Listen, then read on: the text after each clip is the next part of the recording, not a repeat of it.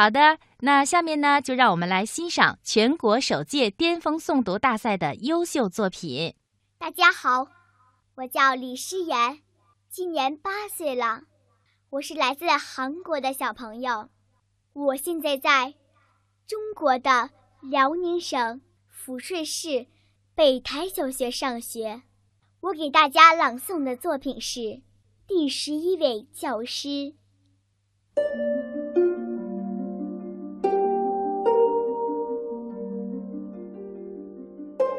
和孩子们依依不舍地送走第十位教师后，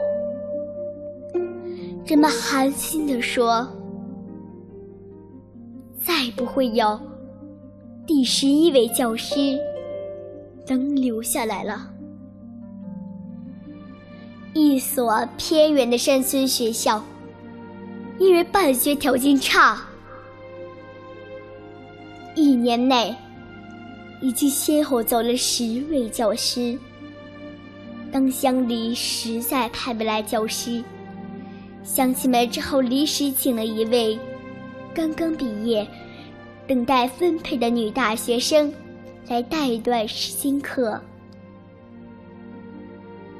三个月后，女大学生的分配通知到了，在女大学生含泪告别淳朴的人们。走下山坡的时候，他背后突然传来孩子们朗朗的读书声：“离离原上草，一岁一枯荣。野火烧不尽，春风吹又生。”那声音在山谷间第一回传颂，久久不绝。那是他第一节课教给孩子们的诗。年轻的女大学生回头望去，顿时被惊呆了。几十个孩子齐刷刷地跪在高高的山坡上，谁能承受得起？那让天地都为之动容的长跪呀！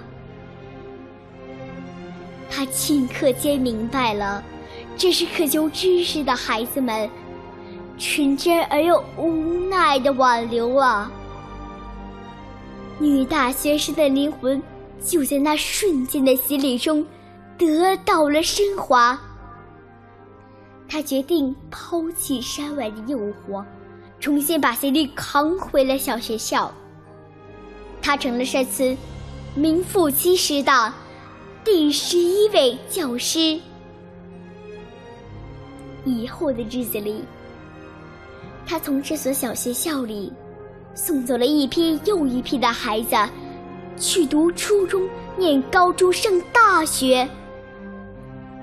这一留，就是整整。二十年，再后来，这位女教师积劳成疾，被送往北京治疗。当乡亲们把她接回山村时，人们见到的只有装在红色木匣里的她的骨灰。